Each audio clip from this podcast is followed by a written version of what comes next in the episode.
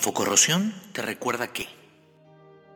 Hola Infocorrosionista, ¿qué tal? ¿Cómo estás? Bienvenido a este nuevo episodio de Infocorrosión te recuerda que y en esta oportunidad vamos a hablar sobre un tema que nos han estado eh, solicitando a través del mail y la multiplataforma de infocorrosión.com. Vamos a hablar sobre la lluvia ácida. La lluvia ácida es un fenómeno característico de atmósferas contaminadas. Se identifica cuando el pH de agua de lluvia es inferior a 5.6 unidades este fenómeno preocupa a la comunidad internacional, en primer lugar debido al riesgo que representa para la conservación y desarrollo de los ecosistemas existentes, y en segundo lugar por su incidencia en los fenómenos de corrosión metálica. El fenómeno de lluvia ácida, definido técnicamente como depósito húmedo, se presenta cuando el dióxido de azufre y los óxidos de nitrógeno reaccionan con la humedad de la atmósfera y propician la formación de ácido sulfúrico y ácido nítrico respectivamente. Estos ácidos fuertes que dan el carácter ácido a la lluvia, nieve, niebla o rocío se miden en las muestras de agua recolectadas en forma de iones sulfatos y nitratos respectivamente. Otros elementos que propician este fenómeno son cloro, amoníaco, compuestos orgánicos volátiles y partículas alcalinas.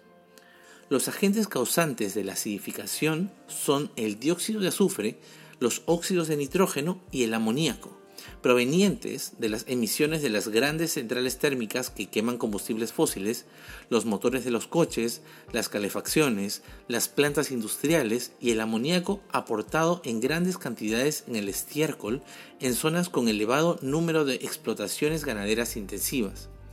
Los principales responsables son los dos primeros, el dióxido de azufre y los óxidos de nitrógeno. Dichas sustancias pueden reaccionar con el óxido atmosférico y disolverse en el agua de lluvia, produciendo al caer la llamada lluvia ácida. En zonas con escasez de precipitaciones se produce la llamada precipitación seca, que se debe a la precipitación directa sobre las hojas de los árboles o en el suelo. También puede ocurrir que las sustancias contaminantes se mezclan con las gotas de niebla, produciéndose la precipitación oculta, cuya acidez puede llegar a ser 10 veces superior a la de la lluvia. Por otro lado, y especialmente en zonas con un elevado número de horas de insolación, los óxidos de nitrógeno pueden intervenir junto con compuestos orgánicos volátiles en complejas reacciones fotoquímicas, dando lugar a la formación de ozono troposférico que, como se ha indicado, es un contaminante secundario fuertemente oxidante. El proceso de acidificación se ve influido por un gran número de factores que hacen que los efectos sean variables de unas zonas a otras. Entre ellos, cabe destacar la sensibilidad de los suelos y de las aguas a la acidez, así como la concentración de partículas contaminantes. Donde el nivel de precipitación acidificante excede la capacidad de tampón del medio, los problemas de acidificación aparecen tarde o temprano Así surge el concepto de carga crítica, que se define como aquella exposición por debajo de la cual los efectos dañinos significativos sobre los elementos sensibles del ambiente no ocurren según el conocimiento actual.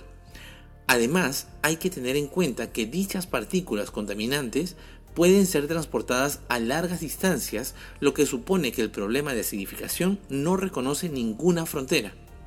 El aumento de la acidificación de las aguas subterráneas acrecienta los problemas relacionados con los metales y la corrosión, afectando a las construcciones en estos terrenos. Las aguas ácidas son muy corrosivas y pueden atacar incluso al cobre de las tuberías hechas con este metal, así como también calentadores y otros numerosos elementos metálicos. Todo ello se debe como hemos dicho, a las emisiones de dióxido de azufre y óxidos de nitrógeno que se convierten en ácidos fuertes que atacan tanto a edificios antiguos como nuevos, siendo los más afectados los objetos y estructuras de materiales fácilmente degradables, como por ejemplo la caliza y la piedra, aumentando la velocidad de corrosión de metales y produciéndose el deterioro de materiales calizos mediante la formación en la superficie, entre otros elementos, de sulfato cálcico hidratado, lo que provoca desintegración y disolución del material según la reacción. Esto fue Infocorrosión te recuerda que...